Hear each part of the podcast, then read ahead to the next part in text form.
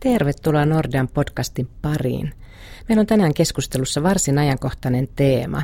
Käsittelyssä on e-tunnistautumisen muutokset ja muutoksien vaikutukset. Minä olen Kirsi Aro ja studioon on saapunut keskustelemaan Nordeasta Mikko Hiekkataipale ja Vesa Paukku. Tervetuloa Mikko ja Vesa. Kiva nähdä teitä täällä. Mikko, kerrot sä, mitä tarkoitetaan e-tunnistautumisella ja mitä sillä voi tehdä? E-tunnistautuminen tarkoittaa käytännössä tätä kirjautumista pankin tunnuksilla esimerkiksi verottajan, Kelan tai vaikka sähköyhtiön sähköisiin palveluihin.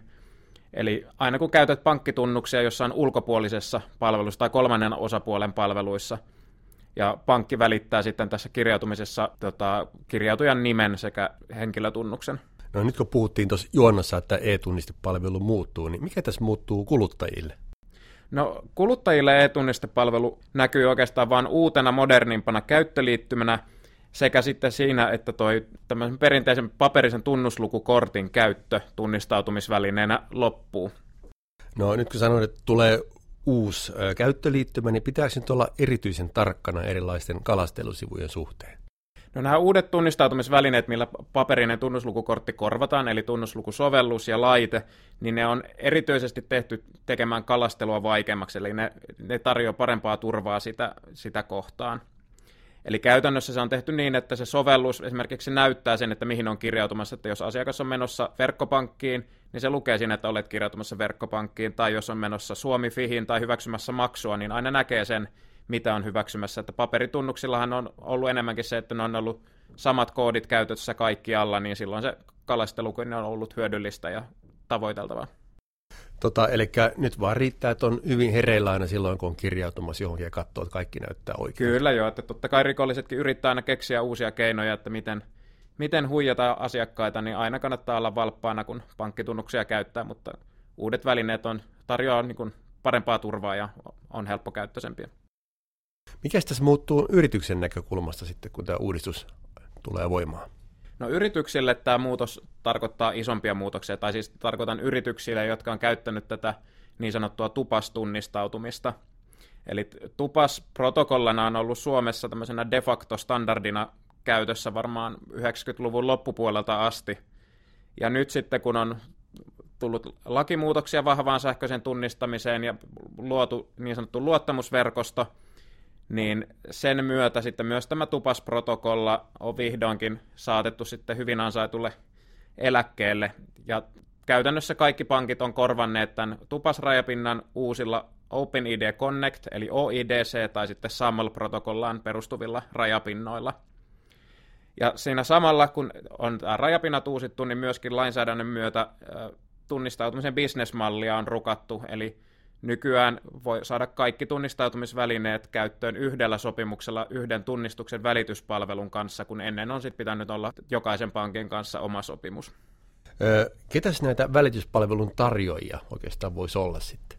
Välityspalveluna toimii pankkeja, eli Nordealla on oma välityspalvelu. Sitten on myöskin sitten muitakin kuin pankkeja, eli sitten esimerkiksi Signicat, Telia, Nets, tämän tyyppisiä toimijoita, joilta voi sitten hankkia myös kaikki välineet. Että kaikki nämä toimijat on osana tätä luottamusverkostoa ja on tuon Traficomin hyväksymiä toimijoita tässä vahvassa sähköisessä tunnistamisessa. Mikko, sä mainitsit äsken tuossa, että tässä on lakimuutos taustalla, niin voitko pikkasen avata sitä puolta? Joo, eli hanke on lähtenyt liikkeelle varmaan kolme-neljä vuotta sitten, kun niin sanottua vahvan sähköisen tunnistamisen lainsäädäntöä lähdettiin muuttamaan, ja sen myötä myös sitten luotiin tämä luottamusverkosto, eli käytännössä toimintakehys vahvalle sähköiselle tunnistamiselle ja säännöt sille. Laki määrää, että kaikki toimijat, niin nämä niin kuin tunnistusvälineen liikkeelle laskejat, eli käytännössä pankit ja operaattorit, tai sitten nämä niin kuin mobiilivarmenneoperaattorit, sekä myöskin nämä tunnistamisen välityspalvelut täytyy kuulua tähän luottamusverkostoon ja läpäistä tieto, tietyt tietoturva-auditoinnit, joita Traficom sitten valvoo. No tota, tässä muutoksessa, niin eikö siinä käynyt niin, että se paperinen tunnuslukukortti katoaa nyt kokonaan?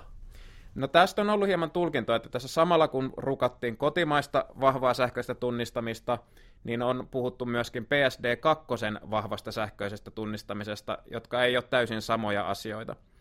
Ja Nordea on tässä nyt pankkisektorista pisimpään ajanut muutosta, jossa näistä paperisista tunnuslukukorteista on pyritty eroon ja tilalle on tarjottu tunnuslukusovellusta ja laitetta – Ja tätä tosiaan, se miksi tähän lähettiin, niin yksi suurimmista muut, muutoksen ajureista oli juuri PSD2-sääntely.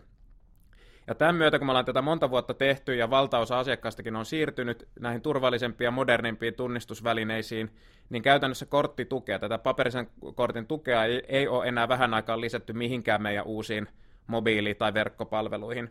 Ja tästä syystä nyt sitten, kun tämä e-tunnistepalvelukin uusittiin, niin myöskään siinä ei tule olemaan tukea tai ei ole tukea tunnuslukukortille. Ja ajan mittaan hyvin lähikuukausien aikana tuki tulee myös poistumaan, tai se niin kuin, tulee poistumaan verkkopankista sitä kautta, että kun lanseerataan uudet verkkopankit, niin näistä ei tule löytymään tukea tunnuslukukortin käytölle. Eli käytännössä sitten kun vanhat verkkopankit sammuu, niin sitten sammuu lopullisesti myöskin tunnuslukukortin käyttö. No meillä on vielä jonkinlainen joukko täällä Suomessa iäkkäämpiä ihmisiä, jotka on tottunut toimimaan sen tunnuslukukortin kanssa, niin mikä siihen tulee vaihtoehdoksi sitten?